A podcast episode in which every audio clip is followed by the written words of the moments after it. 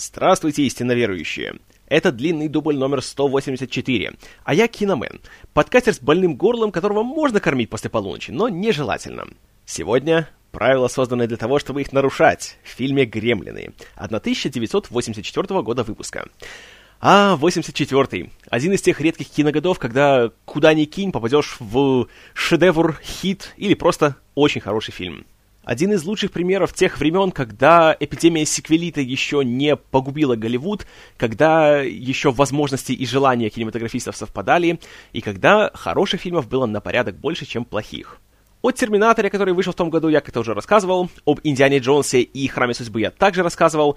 А сегодня пришла очередь другого большого хита того года, которому также приложил руку Стивен Спилберг. Однако наша история начинается не с него, а, как и в прошлый раз, с молодого человека по имени Крис Коламбус который родился 10 сентября 1958 года в городке Спенглер, что, кстати, Пенсильвания. И, как и любой будущий успешный кинематографист, естественно, с детства он очень любил кино, и немалую часть своего свободного времени проводил в кинотеатрах, ибо в его детстве еще такого понятия, как «домашнее видео» не существовало. По собственному признанию, он понял, что кино — это его большая любовь, это его большая страсть, когда он посмотрел художественный фильм «Буч Кэссиди» и «Санденс Кид», который он посмотрел аж три раза в кинотеатре, от которого пребывал в дичайшем восторге. Однако у него было очень мало познаний о том, что такое кинематограф в целом, поэтому он не сразу начал думать о том, что это будет его будущее. Вместо этого он решил сконцентрироваться на другой своей большой любви, на комиксах. В частности, о Человеке-пауке и Торе, которыми зачитывался. И в свободное время от нечего делать он пытался рисовать собственные выпуски комиксов э, о своих любимых супергероях. И для него работа в Марвел превратилась в большую-пребольшую мечту, и город Нью-Йорк приобрел для него просто такое мифическое значение, и он всегда все свои истории размещал именно в нем, и для него это место стало его личной Меккой. И в старших классах средней школы Коламбус э, всерьез собирался поступать э, учиться на художника, чтобы затем уже стать профессионалом и пойти заниматься любимым делом. Однако, когда ему было 16, в 1974 году, кое-что на него очень сильно повлияло и заставило немножко поменять свое решение. Это был просмотр двух художественных фильмов в кино. Один назывался «Крестный отец», который как раз перед выходом сиквела пустили повторный прокат, а второй назывался «Сверкающие седла» пародийный вестерн Мела Брукса. И спаренный просмотр этих двух фильмов показал Коламбусу все грани кино как искусство. И он увидел, что с помощью кинематографа можно сделать буквально все, что угодно. Можно рассказывать как такие серьезные, вдумчивые философские драмы, так и такие легкие, немножко пошловатые и остроумные комедии. И он начал склоняться к мысли немножко поменять свой профиль и заняться кинематографом. И еще больше в эту сторону он склонился, когда прочитал статью о главных э, киношколах Америки. В частности, об Университете Южной Калифорнии в Лос-Анджелесе и о Нью-Йоркском университете. И когда он услышал слова «Нью-Йорк» и услышал, что там можно учиться на кинематографиста, то сомнения мгновенно отпали. Несмотря на то, что практически все знакомые и друзья Коламбуса крутили пальцем у виска и говорили, что это пустая трата времени и денег, его родители, хотя тоже имели сомнения, его поддержали и отправили свое чадо учиться в Нью-Йорк. Однако там почти сразу же у Коламбуса наступила одна большая проблема, связанная с финансами. Сначала ему дико повезло, и он э, сумел поступить в Нью-Йорк э, бесплатно, и не надо было платить за обучение. Однако из-за своей природной лени он все время откладывал на потом э, вопрос обновления своих документов для того, чтобы ему продлили бесплатное обучение. И в итоге он эту возможность потерял, потому что банально не подал нужные документы в нужное время. И из-за этого уже к концу первого года обучения у него стал вопрос о том, что надо идти на работу, чтобы оплачивать э, свою дальнейшую академическую карьеру. Для этого на лето после первого курса ему пришлось поехать в штат Огайо и там работать на заводе по производству алюминия. Работа была, конечно, не самая приятная, но, к счастью, там оказывалось очень много свободного времени, поэтому первое лето Коламбус банально сидел и практически целыми сменами только читал. И, к счастью, его заработка за лето хватило на то, чтобы обеспечить себе еще один год нормальной учебы, поэтому он решил продолжить такую практику и в следующем году. Однако после второго года он решил использовать время с большей пользой. На второй год он набрал себе сплошных ночных смен, когда работа самая спокойная и когда людей меньше всего, и решил, что за это лето он на работе напишет собственный сценарий. Так и случилось. За лето между вторым и третьим годами своего обучения Крис Коламбус написал сценарий под названием «Качки», который рассказывал о футболистах в старших классах средней школы. Вернувшись в Нью-Йорк в сентябре, он набрался уверенности и показал свой текст одному из своих преподавателей, которого звали э, Джесси Корнблюд. Тот почитал сценарий, оценил его достаточно высоко и отправил его на ознакомление своему агенту Рону Бернштейну, который вскоре нанял Криса Коламбуса в качестве одного из своих клиентов. И таким образом у Криса Коламбуса еще не было образования, но уже был агент. Более того, Бернштейн даже сумел продать сценарий Коламбуса одному продюсеру за 5000 долларов. Так что жизнь наладилась, и Коламбусу быстро стали поступать предложения на то, чтобы он написал что-нибудь либо для телевидения, либо для кино, либо для театра. Хотя, конечно, эта работа была мелкая, и его практически нигде никогда не указывали как автора чего-либо. Но деньги при этом поступали, поэтому грех было жаловаться. И денег Коламбус заработал достаточно, чтобы в 80-м году, по окончании своей э, учебы в колледже, он остался в городе Нью-Йорке и там искал себе работу в качестве профессионального сценариста. Правда, работы было не так уж много, как ему хотелось, и он понял, что лучший способ чего-то добиться — это что-то написать и его пытаться кому-то продать. Однако каких-то особых идей у него не было. Пока одним вечером он не сидел в баре и не разговаривал со своим другом о кино. И друг ему заметил, что после «Челюстей», в принципе, не выходило ни одного нормального такого большого студийного фильма о каком-либо монстре. И что было бы неплохо, на самом деле, сходить в кинотеатр и увидеть хороший, знаете, такой на совесть сделанный фильм о каком-то страшном чудовище. Это дало Коламбусу некий толчок к размышлениям. Также в это время он жил в небольшой квартирке в Нью-Йорке, которая была дешевая, которая была не в самом лучшем состоянии. По крайней мере, днем там еще можно было нормально ходить, ничего не бояться. А вот по ночам там начинали выходить мыши, которые носились по всей квартире, стоял страшный грохот, и наш герой, лежа закутавшись в одеяло, начал представлять, как эти маленькие монстрики возьмут и захватят весь мир.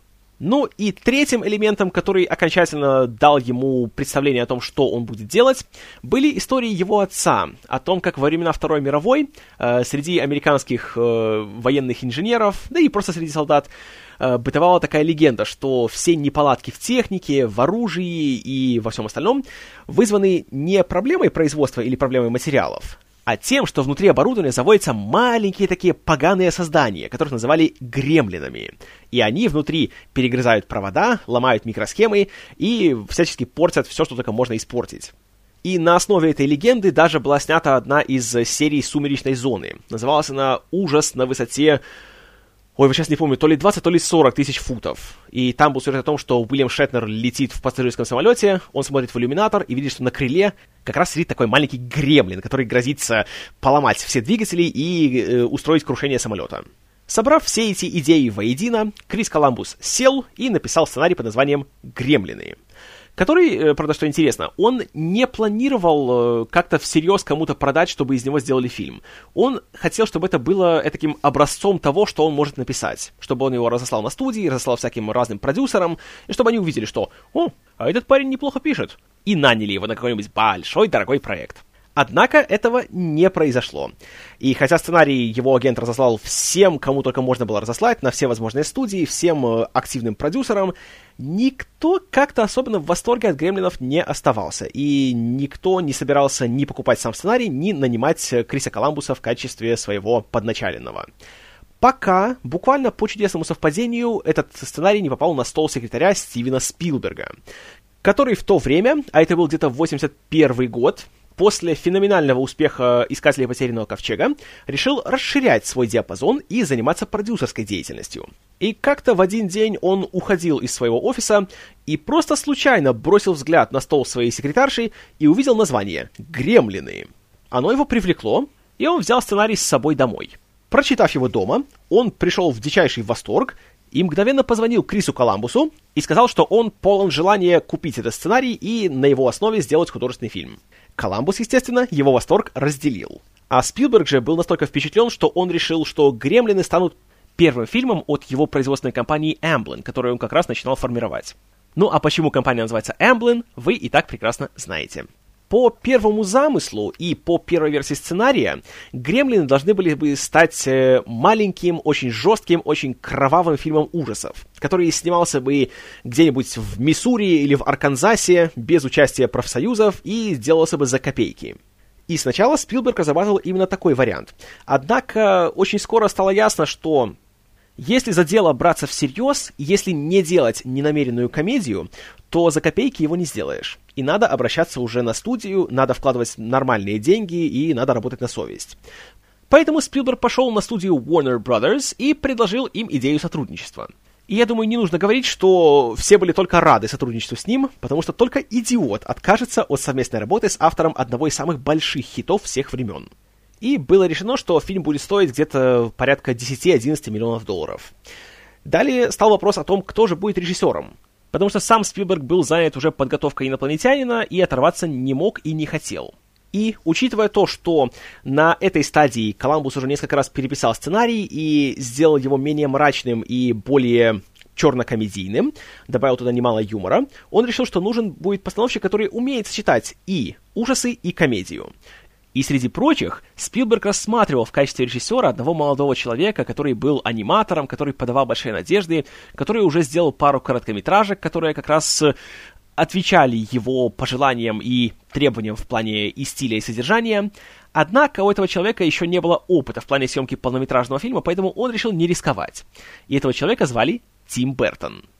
А вот с кем он решил рискнуть, так это с человеком, у которого уже был немалый опыт, и который уже так или иначе соприкасался со Спилбергом и его карьерой, и это был человек по имени Джо Данте, о котором Спилберг впервые услышал в 1978 году, когда тот, работая э, с Роджером Корманом, снял наглую пародию или плагиат, если хотите, на челюсти под названием «Пираньи». И был плагиат настолько наглым, что студия Universal даже всерьез рассматривала вариант э, подать в суд на Роджера Кормана за то, что он настолько бессовестно скопировал их фильм. Однако Спилберг посмотрел сам фильм, он ему понравился, и он убедил начальство студии бросить всякие свои юридические планы, сказав, что «Товарищи, вы что? Это же такая хорошая пародия на челюсти. Пусть показывают». А на Джо Данте он обратил внимание и стал следить за его карьерой. И окончательно он понял, что Данте — это тот, кто нужен, когда он посмотрел э, новый фильм режиссера «Вой», который вышел в 1981 году. Поэтому Спилберг отправил по почте сценарий «Гремлинов» Данте и его продюсеру Майклу Финеллу, который работал с ним и на «Вое», и на «Пираньях», и написал Данте и Финеллу, что если сценарий им понравится, то он будет рад видеть их обоих на съемочной площадке. Данте сценарий понравился, и он согласился на то, чтобы стать режиссером, и таким образом «Гремлины» для него обещали стать первым студийным проектом в его карьере, так как все предыдущие фильмы делались за счет независимых э, кинокомпаний. Это было примерно в августе 81-го, потому что, по словам э, Джо Данте, Спилберг к нему обратился, когда заканчивал работу над «Полтергейстом» вместе с Тоби Хупером. И примечательно еще то, что Спилберг отправил Данте одну из ранних версий сценария, в которой было гораздо больше насилия и в которой общий тон фильма был э, гораздо менее легким и более гнетущим и депрессивным. Среди прочего, там были такие сцены, которые ни одна вменяемая киностудия не пустит на большой экран. Потому что Коламбус не думал, что кто-либо всерьез будет делать этот фильм, поэтому он дал себе полную волю и писал все, что только придет ему в голову. И так там была сцена, где э, титульные чудовища съедают собаку главного героя, и остаются только кости, где главный герой по имени Билли Пелцер как-то приходит к себе домой, а навстречу ему по ступенькам скатывается оторванная голова его матери. И также была особенно занятная сцена в местном Макдональдсе, куда приходят гремлины, съедают всех посетителей, а весь фастфуд демонстративно оставляют нетронутым. Но при этом вся история происходит на Рождество, и в нем хватало таких более милых, более каких-то теплых и добрых сцен, немножко романтики даже было. И Данте именно это и понравилось. Это сочетание, казалось бы, все такого доброго, красивого и невинного, а с другой стороны такого мрачного, жесткого и чернушного. Но из-за этой самой мрачности и жесткости, и из-за того, что деньги в фильм должны были вкладываться не самые маленькие, все-таки в начале 80-х 10 миллионов это была еще очень даже серьезная сумма. Например, за 11 миллионов, за которые в итоге сняли «Гремлинов», был снят «Чужой». Так вот, из-за того, что были большие деньги, был широкий прокат, э, пришлось сильно переписывать сценарий, чтобы сделать его чуть более удобоваримым для массового зрителя. Поэтому постепенно чернухи в сценарии становилось все меньше, э, собака оставалась живой, и появилось как-то больше элементов скорее такой черной комедии, чем полноценного хоррора. И из-за длительного процесса переписывания сценария, которым параллельно занимался как сам Крис Коламбус, так и Джон Сейлс, который был соавтором сценария к «Пираньи», дату начала работ постоянно приходилось переносить. И переносили ее так много, что пока сценарий еще дописывался, Спилберг успел не только закончить «Полтергейста», но еще и снять «Инопланетянина», а также вместе с тем же Данте и еще с Джорджем Миллером и Джоном Лэндисом он успел еще и снять киноверсию «Сумеречной зоны». И лишь в 83 году, наконец, была написана версия сценария, которая устроила и начальство Уорнеров, и Спилберга, и Данте, и, наконец-таки, Гремлины были запущены в разработку. А, есть, правда, такая информация, что первоначально фильм был запланирован к выпуску на Рождество 84-го. Однако затем начальство студии увидело, что на лето у них нет ни одного большого релиза, который может конкурировать с Индианой Джонсом и Охотниками за привидениями, поэтому дату премьеры э, сместили на полгода раньше и назначили ее на июнь того же 84-го. Из-за чего и без того сложная работа над фильмом обещала стать еще более сложной и нервозной. Для того, чтобы процесс протекал максимально эффективно, Данте и Спилберг наняли людей, с которыми уже оба работали раньше. В частности, кроме продюсера Майкла Финелла, это были оператор-постановщик Джон Хора, который снимал «Вой» и сегмент Данте в «Сумеречной зоне». Художником-постановщиком стал э, Джеймс Спенсер, который работал на «Полтергейсте». Монтировать фильм взялась Тина Хирш, которая также работала на «Сумеречной зоне», теперь уже со Спилбергом. А в качестве композитора был нанят не нуждающийся в представлениях Джерри Голдсмит, большой мастер по триллерам, фантастике и ужасам, у которого за плечами, среди прочего, были «Планета обезьян» и «Чужой», а со Спилбергом он также работал на «Полтергейсте» и на «Сумеречной зоне». Ну и еще один очень-очень важный, практически важнейший участник съемочной группы также работал уже и с Данте, и со Спилбергом. Это был мастер по спецэффектам и по гриму Крис Уэйлес, который, как и Данте и Финел, был еще одним выпускником школы Роджера Кормана, и уже работал над спецэффектами к «Пиранье», к «Аэроплану», который продюсировал Финел, а также он был одним из многочисленных мастеров, которые делали сцену открытия Ковчега в «Искателях потерянного Ковчега». И на «Гремлинах» ему предстояло, во-первых, придумать дизайн всех созданий, как э, таких мирных и пушистых магваев, так и э, мерзких зеленых гадких гремлинов, а заодно еще и построить э, рабочие версии всех этих созданий, чтобы они делали все, что им нужно по сценарию. А нужно было очень много чего.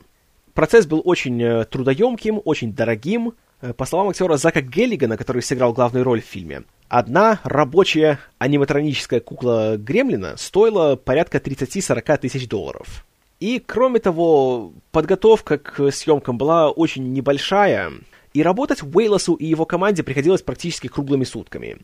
А еще одним дополнительным фактором стресса был тот факт, что практически в последний момент, когда уже не оставалось никакого времени, чтобы что-либо коренным образом менять, Спилбергу пришла в голову гениальная идея переписать один из сюжетных поворотов в середине фильма, в котором э, мирный и пушистый Магвай Гизмо После нарушения одного из трех э, святых правил, в частности того, что нельзя после полуночи ничего ему давать есть, превращается в злого зеленого гремлина с полосой на голове и становится главным злодеем фильма. Спилберг решил, что если Гизмо, который такой милый, такой вот красивый, хороший, пушистый и добрый, если он превратится в злодея, то зритель этого не простит. Поэтому, а давайте-ка мы оставим Гизмо таким, какой он есть, а во второй половине фильма сделаем его героем, который всех спасает. И Спилбергу-то, конечно, легко было все это сказать. А вот Уэйлос после такой новости был близок к нервному срыву, потому что времени уже не оставалось для работы, а все модели и куклы Гизмо, которые были сделаны для фильма, могли выполнять только те действия, которые он делал в первой половине фильма. А выполнял он там крайне мало. В частности, в первой половине фильма Гизмо не должен был нигде сам ходить. Поэтому ни одна из моделей не могла стоять на ногах и не могла самостоятельно передвигаться на них а по новой версии сценария он должен был стать всеобщим спасителем. Трудновато быть спасителем, когда ты не можешь стать на ноги. Поэтому Уэйлос и Данте стали рвать волосы на голове, пытаясь придумать, как же решить проблему техники. И поэтому во второй половине фильма Гизмо на ногах практически никогда не стоит сам. По крайней мере, в кадре мы этого не видим. Если мы видим его ноги, то это только когда он сидит или когда гремлины прибивают его к стенке и метают в него дротиками. Тогда они у него дергаются а когда ему надо передвигаться, то он обычно сидит в рюкзаке на спине у своего хозяина. Но проблемой с Гизмо это была только вершина айсберга, к которому мы еще вернемся. Потому что хотя фильм и называется «Гремлины», кроме гремлинов в нем еще было много людей. И на их роли нужно было еще набрать актеров. Так как денег было недостаточно и большая их часть шла на спецэффекты и работу с гремлинами, брать звезд никто не мог себе позволить. Поэтому тут было два подхода. На роли молодежи брать молодых, еще не особенно известных и поэтому не особенно зазнавшихся актеров, а на роли старшего поколения брать людей, которые имеют богатый опыт, которые привыкли работать на втором плане и которые также много просить не будут. Так, на главную мужскую роль молодого человека по имени Билли Пелцер, который оказывается хозяином этого самого Магвая Гизмо, и который по неосторожности нарушает все нерушимые правила и таким образом обрекает свой городок на атаку зеленых чудовищ. Э, так вот, э, эту роль мог бы сыграть актер по имени Эмилио Эстевес, который является братом Карлоса Эстевеза и сыном Рамона Эстевеза, которые лучше известны под именами Чарли Шин и Мартин Шин. И вроде бы Эстевес всем нравился, и Джо Данте тоже, но Спилберг посмотрел на него и сказал, что он слишком много держит внутри, и он недостаточно выразительный. Поэтому от него отказались. А на главную роль вместо него был взят молодой человек по имени Зак Геллиган, для которого роль в «Гремлинах» стала первой ролью вообще в его кинокарьере, и на момент съемок ему было всего 19 лет.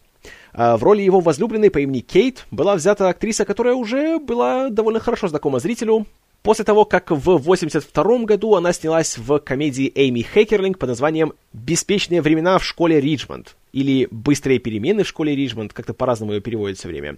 Но не в этом суть, а суть в том, что эту девушку зовут Фиби Кейтс. Что касается роли Рэнда Пелцера, отца главного героя и того, кто, собственно, покупает Магвая в китайском квартале, то тут пробовалось много актеров. Э, среди прочих э, всех очень впечатлил Пэт Хингл, который хорошо известен тем, что э, позднее у Тима Бертона сыграл комиссара Гордона в фильмах о Бэтмене. Однако Данте и Спилберг посмотрели на его запись с проб и сказали, что он слишком хорош. И он так хорошо сыграл, что он будет перетягивать все внимание на себя. А так, понимаете нельзя, поэтому ему отказали. А вместо него взяли человека по имени Хойт Экстон, который больше был известен не как актер, а как музыкант. Э, точнее, даже как продюсер и поэт-песенник. Потому что он в 60-х активно писал э, песни для множество коллективов, среди которых были э, Three Dog Night, были Steppenwolf, и самое важное, был Элвис Пресли, для которого Экстон написал его первый большой хит Heartbreak Hotel. Также из старого поколения Данте здесь продолжил свою традицию брать на небольшие роли второго плана своего большого друга, актера Дика Миллера, который здесь э, сыграл роль ярого ксенофоба Мюррея Фаттермана. И как раз именно его персонаж по фильму рассказывает ту самую легенду о гремлинах во время Второй мировой. Собственно, съемки «Гремлинов» э, продолжались с апреля по август 83 года. Проходили они как на павильонной студии Warner Brothers, так и на большой э, натурной площадке студии Universal. И именно там снимались сцены, которые происходят на центральной площади городка. И если это место кажется вам знакомым, то это неудивительно, потому что спустя год там же в следующем году Роберт Земекис снимал «Назад в будущее». А, так как съемки проходили весной и летом, а события фильма происходят на Рождество, разумеется, весь снег в кадре был не настоящим, и сделан он был из гипса. А съемки были разделены на два больших этапа. Э, сначала были сняты все сцены с участием людей — так как с ними было работать гораздо проще и более предсказуемо. Хотя уже здесь э, Уэйлосу также приходилось использовать э, некоторые свои модели, некоторые свои куклы, в связи с чем для многих сцен приходилось строить декорации на сваях чтобы было много места под полом, куда забирался либо сам Уэйлос, либо его коллеги, и они могли из-под напольных досок могли управлять различными моделями своих созданий. И в этих сценах приходилось, э, так как не было денег для того, чтобы осуществить все замыслы, приходилось идти на всякие разные ухищрения. Например, э, есть одна сцена, где Билли несет Гизму на руках, а затем кладет его на стол и там дальше начинает с ним возиться. Эта сцена реально сделана с двумя разными Гизмо. Тот, которого Билли несет у себя на руках, неподвижен и абсолютно лишен какой-либо жизни. А тот, которого мы видим на столе, это уже другая его модель, которая, грубо говоря, прикреплена к столу, и внизу сидит Крис Уэйлос, который ей управляет. И можно увидеть, что Зак Геллиган кладет одного гизмо за гранью кадра, а когда камера опускается, то мы уже видим другого. А того первого Уэйлос просто схватил и быстренько выбросил так, чтобы в камеру он не попал. Или есть еще одна сцена, которая происходит в школьном лазарете, когда уже э, Магуайи превратились в гремлинов, и один из них атаковал школьного учителя биологии, которого играет э, Глин Турман, еще один актер, которого все миллион раз видели, но не запомнили по имени. И, среди прочего, вы его видели, если вы смотрели сериал «Прослушка», где он играл мэра Ройса. Так вот, в этой сцене в лазарете э, Билли сначала заходит, осматривается, не понимает, что происходит, потом слышит какой-то шум, оборачивается и видит, что в двери уже вырвана вентиляционная решетка, и только остались какие-то царапины на доске. Мол, гремлин взял и убежал оттуда. В реальности это было снято так, потому что никакого гремлина у них не было. По крайней мере, не было такой модели, которая могла бы самостоятельно передвигаться на большие расстояния, и уж тем более пролезть через узкое вентиляционное отверстие. И еще забавнее получилось то, как делалась сцена, в которой э, на гизмо проливается вода, и из него начинают вылетать мохнатые шарики, которые затем разостаются в новых Магваев. Эти шарики, на самом деле, были также неподвижны. Они были прикреплены к отверстиям в столе или в полу, и снизу к ним были подключены небольшие трубки, в которые кукловоды банально дули. И таким образом они начинали набухать, и казалось, что, о, это какое-то живое пульсирующее создание. А на самом деле нет. Но и при всех трудностях с гремлинами и магваями были небольшие еще и проблемы с людьми. Э, небольшую роль шерифа э, сыграл актер Скотт Брейди, который был человеком таким старой закалки, можно сказать, актер-ветеран, который начал еще с 30-х, 40-х сниматься и много играл во всяких старых вестернах. И, среди прочего, где-то в 50-х он снимался в фильме, где немалая часть работы проходила в шахте по добыче асбеста. Там он надышался, конкретно испортил себе здоровье, из-за чего у него были большие трудности э, с работой на гремлинах, потому что многие съемочные площадки находились на высоте, нужно было подниматься по ступенькам, а у него банально просто не хватало здоровья, чтобы каждый день подниматься вверх-вниз по много раз. И как-то один раз кто-то из ассистентов заметил и сказал Данте, что один из его актеров там сидит на ступеньках, и, судя по всему, ему очень плохо. А Брейди просто такой человек был старой закалки, который привык не жаловаться. Вот есть работа, ты ее делаешь, и не волнует. А оказалось, что в этот момент у него был сердечный приступ. И просто повезло, что вовремя его нашли и увезли в больницу. А так бы он банально умер на съемках. И, забегая вперед, э, «Гремлины» для него стали последней ролью в его карьере, и он умер вскоре после выхода фильма. И даже на его премьеру он приехал в кинотеатр уже с кислородным баллоном, потому что сам уже дышать практически не мог. Но, к счастью, по крайней мере, на съемках все обошлось. В общем, человеческая половина съемок была еще нормальной. А затем, после двух недель перерыва, начались три месяца адского мучения для Данте, Уэйлоса и всех до одного членов съемочной группы, когда начались съемки с участием массы гремлинов.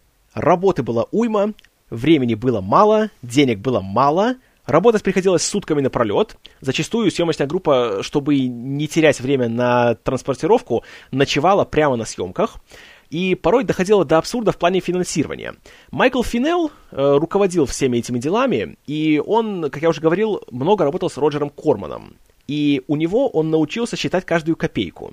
И бывало порой так, что Уэйлосу приходилось с ним обговаривать и оправдывать самые, даже самые-самые мелкие траты денег. Однажды у них даже были очень напряженные, очень эмоциональные переговоры по телефону, по которым Уэйлос требовал, чтобы Финел дал ему, буквально, я не преувеличиваю, 5 долларов на покупку кухонного ножа в сцене, где э, гремлины нападают э, на мать Билли. 5 долларов. И самый, конечно, большой стресс это был при съемках трех э, ключевых сцен. Одна — это полк гремлинов, который идет по ночной заснеженной улице. Вторая — это гремлины, которые бушуют в местном баре и терроризируют героиню Фиби Кейтс. А третья — это гремлины идут в кинотеатр смотреть «Белоснежку и семь гномов». Э, сцена, которая происходит на улице, снималась с помощью миниатюр и с использованием покадровой анимации — это не было первоначальным замыслом, потому что сначала, конечно, Уэйлос и его товарищи хотели, чтобы все выглядело как-то более естественно, более убедительно, но когда они поняли, что им нужно будет анимировать добрую сотню гремлинов, стало ясно, что они просто не смогут, потому что, во-первых, нет столько кукол, во-вторых, нет столько людей, а в-третьих, просто не получится показать поверхность, по которой они идут и при этом еще как-то управлять их движениями. Поэтому пришлось прибегнуть э, к старому, уже давно проверенному, пусть и не самому визуально эффектному способу, анимировать монстриков по кадру за раз.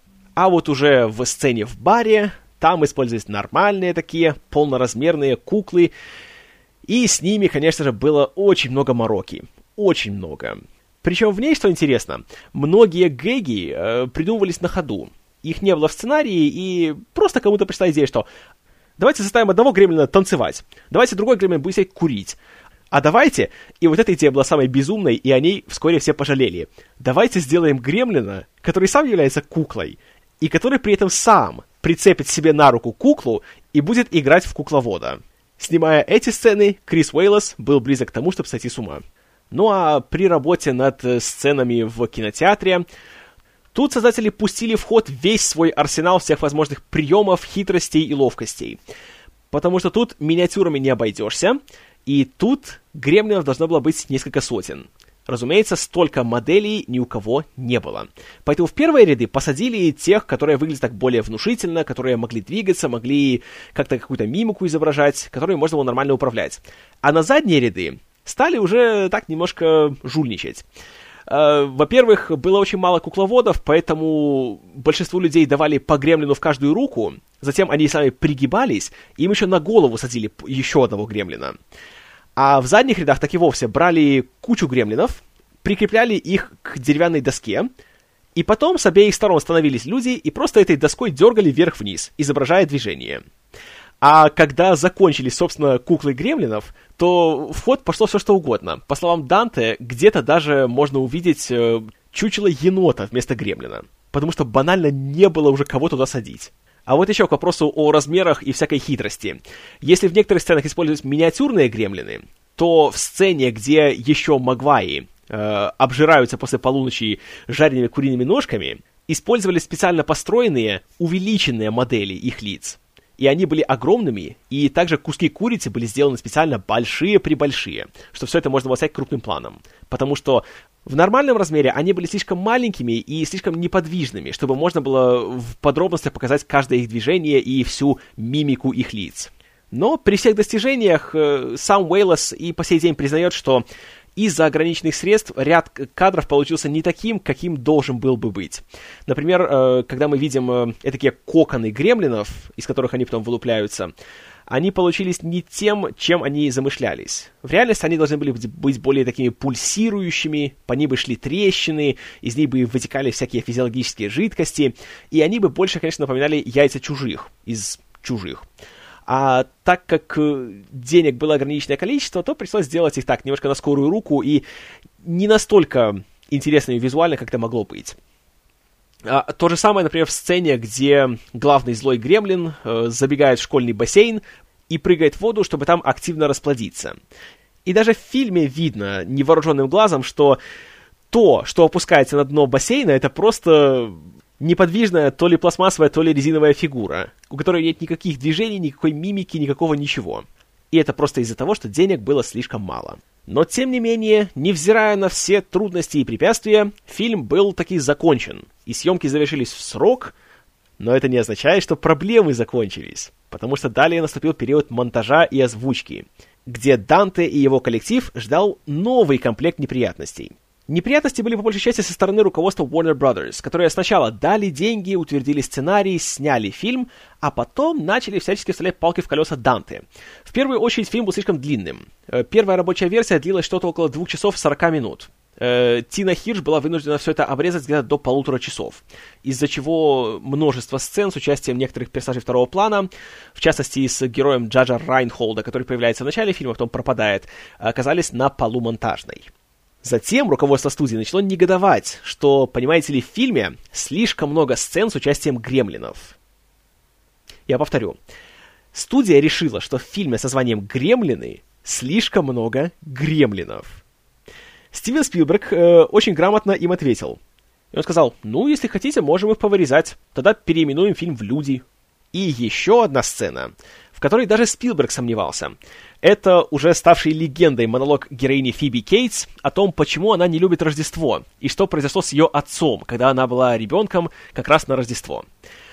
Эта сцена была еще в оригинальном сценарии Криса Коламбуса, правда, говорила ее не эта героиня, а владелец того самого злополучного Макдональдса, в котором э, все посетители оказались съеденными. И тот, увидев э, весь этот ужас, говорил, что он терпеть не может Рождество, потому что... И вот далее он говорил этот монолог. Его сняли, но практически никто, кроме Данте, его не хотел включать в сам фильм. Потому что все считали, что какой-то он, он какой-то слишком странный, слишком страшный, какой-то он просто, ну, ну непонятно, зачем он нужен в этом фильме. Данте же говорит, что для него в этом как раз и заключается вся суть кремлинов. Если слушаешь это как бы со стороны, это кажется самой дурацкой и смехотворной историей на свете. Когда же ты сам это переживаешь, это будет самый большой ужас в твоей жизни. Но при этом начальство Уорнеров всячески хотело вырезать эту сцену. Они так и сказали Данте, что вырезай сцену, иначе фильм не выйдет в прокат. Но, но, у Данте был очень-очень сильный сторонник в лице Стивена Спилберга, который в дополнение к своему титулу исполнительного продюсера имел еще и право окончательного монтажа. Потому что обычно это право имеет только студия, но так как это Спилберг, и он имел большие полномочия, студия должна была согласовывать это с ним. И тут наступил момент, который показывает, что Спилберг отличный начальник. И если он пообещал, что он на твоей стороне, он будет на твоей стороне. Потому что сам Спилберг был не в восторге от сцены, он не понимал, в чем ее суть и зачем она нужна в фильме. Но он спросил у Данте, считаешь ли ты, что сцена должна быть в фильме? Данте сказал однозначно, да, считаю. На что Спилберг ответил, хорошо, сцена будет в фильме. И сцена была в фильме, вопреки всем негодованиям начальства Уорнеров. Правда, и сам Спилберг при этом тоже потребовал некоторых изменений в монтаже э, в финальной части фильма. Э, в частности, в сцене, где, спойлер, э, наши герои, наконец, побеждают главного гремлина перед тем, как он собирается броситься в фонтан и снова расплодиться. Злодей погибал от того, что открывались два больших окна, и солнечный свет его тщательно убивал. Так вот, первое окно по первой версии этой сцены открывал Гизмо, а второе уже открывал Билли. Поэтому они, так скажем так, сообща взяли его и победили. Спилберг же решил, что нет, Гизмо должен быть главным героем фильма, а все остальные это, это так, знаете, заметки на полях. Поэтому сцену, где Билли открывает второе окно, убрали. И все было перемонтировано так, что Гизмо в одиночку всех спас. И еще занятный факт по поводу Гизмо. А, на фильме работало много актеров озвучки, которые говорили голосами как гремлинов, так и, собственно, этих Магваев. И э, Гизмо озвучивал э, актер и комедиант по имени Хауи Мандел. И он, вот что любопытно, озвучивал Гизмо не только на английском языке, но и на многих иностранных языках для международного проката. И так, среди прочего, ему приходилось выучить свои реплики, ну, которых, правда, было немного. Но он их учил и на немецком, и на японском, и на испанском, и еще на куче языков. А кроме Мандела, еще в озвучке Гремлинов засветились такие люди, как э, Фрэнк Уэлкер, который является среди актеров озвучки идолом в плане передачи всяких звуков животных. И, среди прочего, он озвучивал э, в анимационных трансформерах. По-моему, Мегатрона он озвучивал. Ну, не, не суть. А, также Питер Каллен там был, который голос Оптимуса Прайма. И Майкл Уинслоу, Человек, которого вы знаете, если вы смотрели хоть один фильм из серии «Полицейская академия». И он был тем самым э, полицейским, который любил делать всякие звуковые эффекты. И всей этой дружной компанией они и создали тот характерный э, тембр, то характерное звучание, которое мы слышим от Гремлина в фильме. В общем, худо-бедно как-то фильм был доделан и был выпущен в прокат. Премьера его состоялась 8 июня 1984 года, и в те же выходные вместе с «Гремлинами» в прокат вышли «Охотники за привидениями». И это до сих пор считается одним из лучших уикендов в истории современного кинематографа, когда в одни выходные зрители могли увидеть и «Гремлинов», и «Охотников за привидениями». Правда, и выход в прокат у «Гремлинов» прошел не самым гладким образом, потому что многие обозреватели и многие зрители стали жаловаться по поводу его содержания.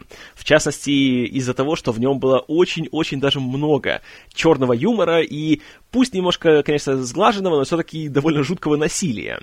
И особенно многие родители жаловались на то, что они, понимаешь, повели своих детей на фильм, на котором э, на афише было большими буквами написано «Стивен Спилберг», все в таких синих тонах, и афиша представляла собой кор- подарочную коробку, из которой вытягивается маленькая лапка Гизмо. И все думали, что «О, это же как инопланетянин», который в те времена еще, по-моему, даже кое-где шел в кинотеатрах. Поэтому все, конечно, ждали такой, знаете, красивой, теплой семейной истории. И к тому же у него еще и был рейтинг PG. То есть такой, знаете, мягкий, э, при котором все, кому не лень, могут приходить и смотреть невозбранно. А тут, понимаете ли, сцена, где э, мать Билли борется с гремлинами в кухне, и одного из них засовывает головой вниз в блендер, и его разносит по, по всей комнате, а второго засовывает в микроволновку, где он взрывается. Э, конечно, для семейного просмотра самое то. И, как вы помните, тем же летом вышел «Индиана Джонс и Храм Судьбы», тоже с рейтингом PG, и в котором тоже было много очень страшных для детей сцен. И из-за этого начался скандал по поводу того, что, что ж, понимаете, творится. Придумали рейтинговую систему, а ее вот так вот бессовестно эксплуатируют, и как-то получается так, знаете, невесело. И получилось так, что благодаря двум фильмам, которые делались при участии Стивена Спилберга, и появился рейтинг PG-13, который стал промежуточным между PG и R. И, как вы все еще помните, первым фильмом, который вышел с этим рейтингом, был «Красный рассвет» Джона Миллиуса. Но это уже совсем другая история. А что касается «Гремлинов», правда, хотя в свой премьерный уикенд они уступили по сборам «Охотников за привидениями», в прокате фильм прошел очень даже хорошо. И в сумме при своем бюджете в 11 миллионов долларов прокат ему принес 150 миллионов. А впоследствии, когда он вышел на видеоносителях, тогда еще на видеокассетах, на лазерных дисках, то прокаты и продажи на видео принесли и авторам еще около 80 миллионов долларов. Так что, я думаю, никто не жаловался. Ну, кроме тех, кто жаловался. А также еще один немаловажный факт это то, что по гремлинам очень активно продавались игрушки. В частности, мягкие игрушки Gizmo стали большим хитом продаж.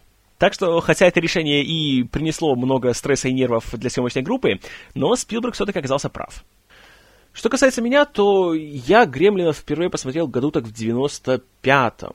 Смотрел я на затертой видеокассете, причем не в самом лучшем качестве, как сейчас вспоминаю, то явно это была э, экранная копия, потому что яркие цвета были слишком яркими, а темные сцены сильно напоминали собой э, экранизацию «Черного квадрата» Малевича. И самое главное, что я помню, это то, что мне тогда было 7 лет, меня дичайшим образом некоторые сцены на фильме напугали не столько даже напугали, сколько, знаете, вызвали такое чувство дискомфорта и какого-то такого... А, такое было чувство, что хотелось просто выключить фильм и, и убежать. Особенно, когда я видел реакцию моего брата, который смотрел и ухахатывался с фильма, мне становилось как-то вообще жутко. И я думал, что что из такого смешного? Они же такие мерзкие, они вон там людей чуть ли не убивают, и, и вообще, и как, и, и, и да ну вас всех. И долгие годы я как-то не решался пересматривать фильм, потому что у меня были из детства такие не самые приятные с ним ассоциации. И меня как-то просто как-то отталкивала сама мысль о просмотре, потому что я как представлял этих э, хохочущих садистов-гремлинов, то мне как-то сразу отпадало всякое желание к ним возвращаться. Поэтому практически до этого подкаста я фильм даже не думал пересматривать, хотя Blu-ray у меня лежал на полке уже, наверное, около года, но как-то все руки не доходили. Теперь же, пересмотрев его, я увидел, насколько все-таки сильно меняется восприятие вещей с возрастом. Потому что сейчас я смотрел его. Страшным я его ни за что не назову. Потому что, ну да, конечно, есть, знаете, сцены, которые имеют некий такой эффект, но ничего близкого к моим ощущениям в детстве я сейчас не испытал. Что не означает, что фильм мне не понравился. Как раз наоборот, сейчас он мне нравится гораздо больше, чем в том возрасте. И вот теперь я понимаю, почему мой брат хохотал на этом фильме. Потому что сейчас точно так же хохотал на нем я. Хотя в то же время с возрастом некоторые вещи, которые раньше пропускал мимо ушей и как-то не обращал на них внимания, теперь они стали как-то больше выпячиваться и как-то немножечко портить впечатление. А в «Гремлинах» э, такие вещи есть, и они в разной степени влияют на впечатление при просмотре. А первое, это, конечно, знаменитая уже дыра в сюжете фильма, которую не отмечал только, только самый ленивый. И Джо Данте тоже много раз, практически в каждом интервью ему всегда об этом говорят, и у него всегда один и тот же ответ. Это, конечно, касается правил, о том, собственно, как Магвай превращается в гремлинов. И Правил всего три. Значит, первое это то, что им нельзя э, выходить на яркий свет, потому что тогда они, собственно, сгорят. Второе то, что нельзя их э, мочить, потому что тогда они начнут размножаться. Третье, нельзя их кормить после полуночи, потому что тогда они превратятся из добрых и пушистых в зеленых и шершавых. А, тут, конечно же, сразу возникает вопрос. Во-первых, если их нельзя мочить, как они моются? Или как им быть зимой? Потому что они вступят на снег, зайдут потом в помещение, снег растает, они намокнут, все, конец света. И третье. Э, нельзя кормить после полуночи в каком часовом поясе? Потому что по-хорошему всегда, в любой момент дня, где-то в какой-то точке мира сейчас после полуночи. Даже сейчас, когда я это записываю. Не говоря уж о том, что после полуночи это когда? То есть это имеется в час ночи, или же это имеется в 11 часов утра, потому что это тоже после полуночи, правда? И так как, если задуматься, то правила не имеют ну никакого смысла. И многие задумывались. Э, вскоре после выхода фильма Писатель-фантаст Харлан Эллисон, который вообще очень много любит шуметь, в свое время он э, хотел подать в суд на Джеймса Кэмерона, что тот, понимаете ли, украл у него идею Терминатора. Однажды позвонил Крису Коламбусу вскоре после выхода фильма, и так ему сказал, что «Ваш фильм г... Ваши правила не имеют никакого смысла». И Данте каждый раз, когда дает интервью, все у него спрашивают, так все-таки после полуночи, это же когда? И как, собственно, их кормить? И можно ли их кормить? На что он всегда говорит, что еще во время съемок все задавались такими вопросами, и все понимали, что правила не имеют смысла. Поэтому он поставил сам себе такую установку, что надо сделать фильм настолько хорошим, чтобы зритель не задумывался об этом во время просмотра. После просмотра на здоровье пусть себе думает и анализирует, сколько хочет. Но нельзя допустить такое, чтобы кто-то смотрел и думал, постойте-ка секундочку, а как это происходит? Потому что это будет означать, что фильм не сработал. Означает, что герои и сюжет не настолько интересные, чтобы зритель погрузился в них. И тогда, чтобы как-то занять себя и чтобы не скучать, он начинает смотреть на мелочи и задумываться над деталями. И должен признать, все эти годы, по, по крайней мере до недавнего времени, я не задумывался о правилах. Я просто их принимал как должное. Вот, да, они есть, вот они нарушены. Все. А о том, что это не имеет смысла, или о том, что что принимать за полночь и так далее, я, честно слово, никогда даже не думал. Пока вот буквально в прошлом году не стал слушать пару интервью с э, режиссером и не слушал пару подкастов, где фанаты фильма обсуждали фильм. Тогда только я начал задумываться, что, хм, слушайте, а ведь правда, это не имеет никакого смысла. И, по-моему, это уже показывает, что Данте все сделал правильно. Что вызывает у меня чуть более спорное чувство, так это, собственно, тон фильма. Потому что он скачет из одной крайности в другую. То это такая милая, знаете, такая красивая сказка, то это практически фильм ужасов, то это черная комедия, то это немножечко даже такая романтическая история. И все эти как-то смены передач проходят, на мой взгляд, не совсем плавно.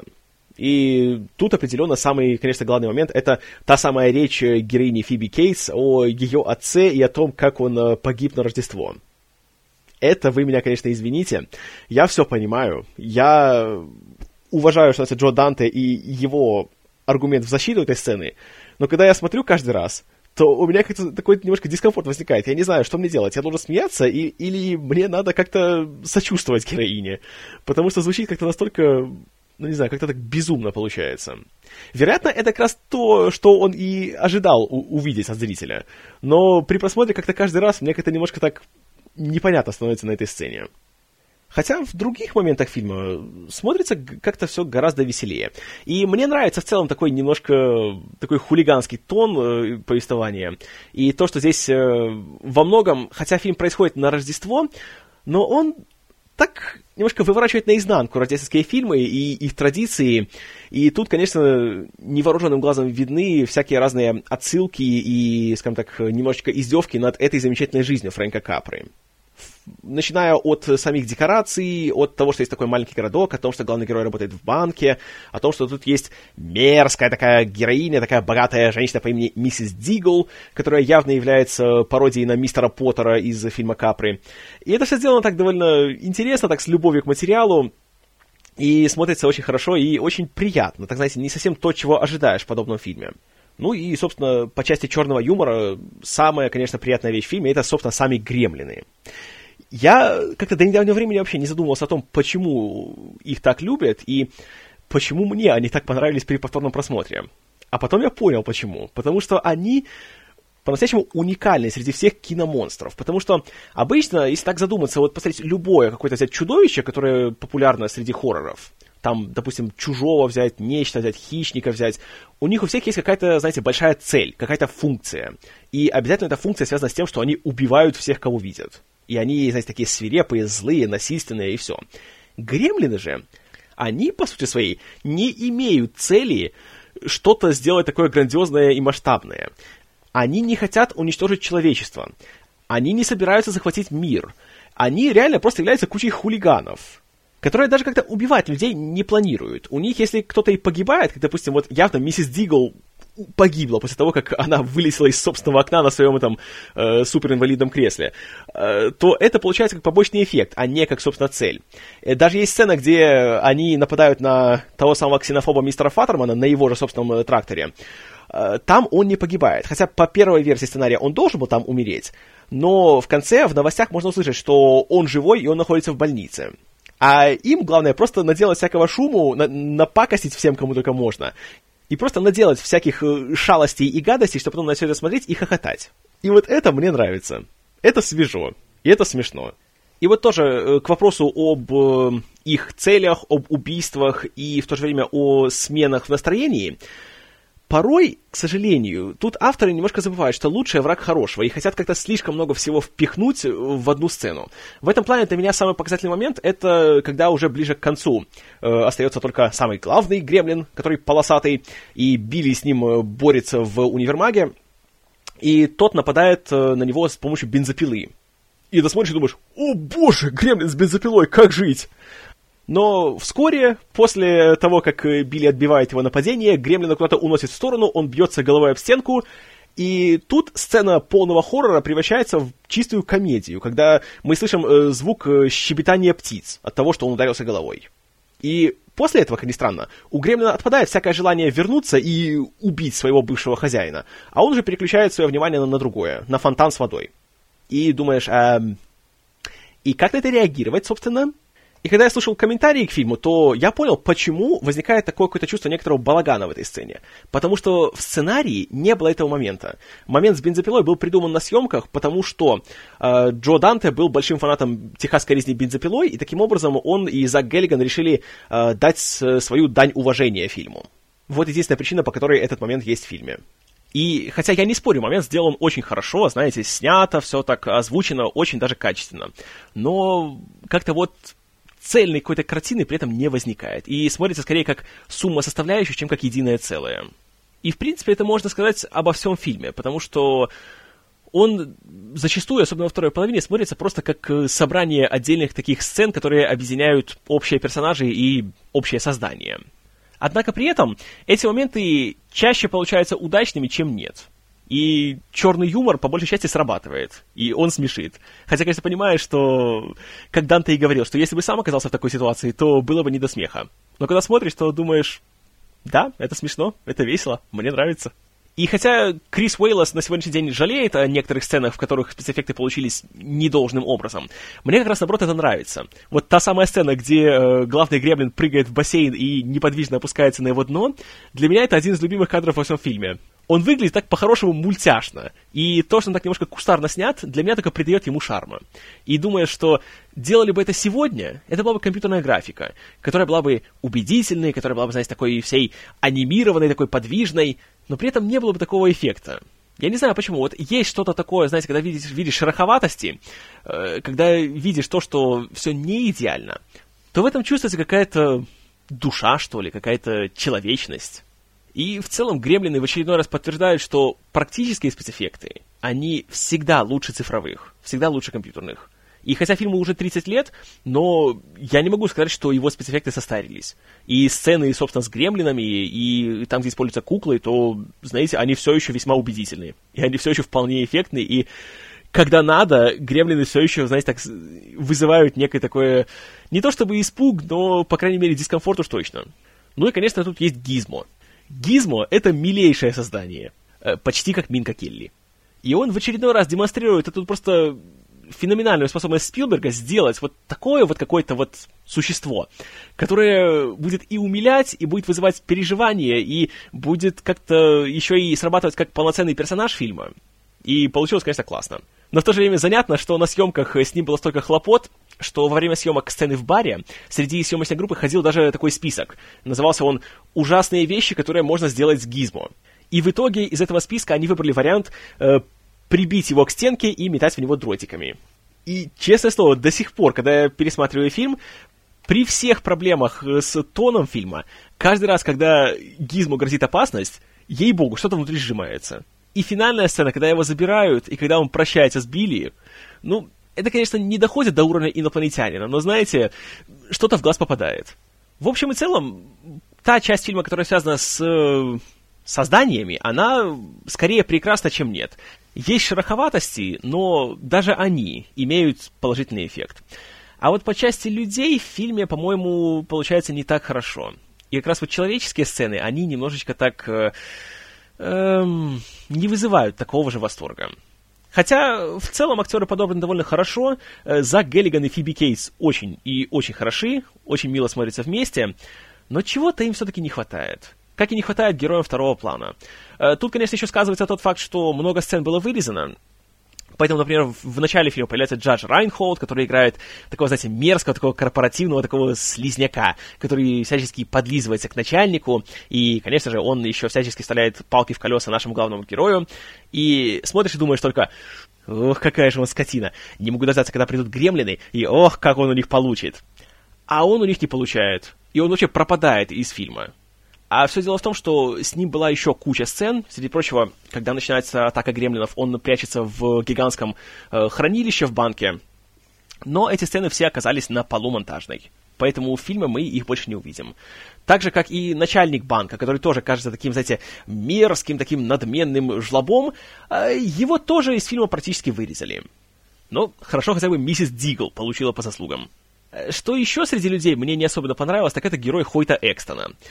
Его герой Рэнд Пелцер по фильму является изобретателем. И, естественно, как и в любом фильме, где герой является изобретателем, все его изобретения, хотя и являются э, потенциально полезными, и у них доброе намерение, но, конечно же, ни одно из них не работает, поэтому будет куча сцен, где мы видим, как они не работают, получается всякие комические недоразумения э, с всякими жидкостями, которые, разумеется, будут э, выплескиваться во все стороны.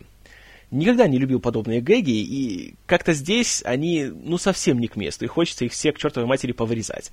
Но ведь никто их не вырезал, и они остаются, и с его этой хитрой соковыжималкой, и с его аппаратом для ванны, в котором есть зубная паста, которая, естественно, будет брызгать ему в лицо. Ну, как-то это все, не знаю, для меня это совершенно никак не сработало. Что еще не сработало в фильме, так это тот факт, что фильм начинается и заканчивается его закадровым голосом. И причем он говорит, что вот, я вам расскажу историю, которая приключилась одним Рождеством и так далее. А в конце говорит, что э, так что знаете, если вдруг ваш телевизор не заработает, или стиральная машина поломается, то будьте осторожны, возможно, там внутри гремлин. И возникает вопрос, простите, фильм-то был не об этом. Здешние гремлины не заводятся в технике и в оборудовании. Они появились, потому что пара людей просто не смогла выполнить три простейших правила. Ну, я уж молчу о том, что Рэнд является как бы рассказчиком этой истории, но при этом как он может рассказывать историю, в которой большую часть событий он не видел лично. И как раз когда начинается нашествие гремлинов, он вообще не в городе, потому что он уезжает на какую-то там выставку. И, конечно, эта выставка интересна тем, что в ней появляется уйма всяких знаковых личностей. Если посмотреть внимательно, то мимо него, когда он говорит по телефону, проезжает э, мужик на инвалидной коляске. Это Стивен Спилберг. Э, у него за плечом сидит человек в шляпе, который тоже что-то там делает, когда смотрит на него, и это Джерри Голдсмит. А также мимо него проходит э, робот, который является иконой фантастики, и это робот Робби из классики фантастики «Запретная планета». А на фоне можно увидеть э, «Машину времени» из одной из э, старых экранизаций «Машины времени» Герберта Уэллса. Но при всем при этом Рэнд ну, он не является героем, который по-хорошему должен быть рассказчиком всей этой истории. Почему нельзя было сделать Билли голосом за кадром? Я не знаю. И вообще, голос за кадром первоначально не был э, частью замысла. И его вставили в фильм только потому, что э, кучу сцен из начала э, просто пришлось вырезать при монтаже. Потому что по оригинальной задумке мы бы видели, как Рэнд едет в китайский квартал, там он говорит, что э, он ищет подарок своему сыну на Рождество и ходит по всяким там лавкам, и, наконец, он находит того азиатского старика, который показывает ему Магуая, но который не хочет ему продавать. Так вот, это все было вырезано, и чтобы как-то ввести зрителя в курс дела, они и написали по-быстренькому на скорую руку вот этот самый текст за кадром, который не срабатывает, на мой взгляд. Который видно, что он здесь притянут за ушки, и как-то он здесь неуместен. А еще, кстати, к вопросу о появлении всяких интересных личностей. А, когда Билли приходит э, в бар в начале фильма, и там показывает одному человеку э, свои рисунки, он называет его мистер Джонс. Так вот, этот самый мистер Джонс — это легендарный аниматор Чак Джонс, который, среди прочего, конечно, известен своими работами на анимационной серии Looney Tunes. К вопросу о Looney Tunes. В сцене в универмаге можно увидеть, как Билли проходит мимо полки, на которой прячется гремлин, и прячется он среди игрушек с также героями Looney Tunes, в частности, с котом Сильвестром. А рядом с Сильвестром находится игрушечный инопланетянин из «Инопланетянина». И еще к вопросу об отсылках к Спилбергу. А, в определенный момент Билли проходит мимо кинотеатра, и мы видим у него на вывеске названия фильмов, которые там идут. Фильмы называются «Жизнь мальчика» и «Смотрите в небеса». Это тоже такая шутка на тему Спилберга, потому что «Жизнь мальчика» — это было рабочее название инопланетянина, а «Смотрите в небеса» — это рабочее название близких контактов третьего вида. Так что да. Еще по части людей, что мне никогда не нравилось в фильме, даже когда смотрел его в детстве, это то, что здесь в паре сцен появляется молодой человек по имени Кори Фельдман в роли какого-то мелкого товарища Билли, который приходит и из-за которого, собственно, Гизмо и первый раз намокает. Я терпеть не могу Кори Фельдмана. И здесь он, ну я не знаю, зачем он здесь вообще есть. Он появляется, он все портит, потом он исчезает. Потом один раз гремлины нападают на его дом, но он от них отбивается. Все. Ну и еще он ходит в елке.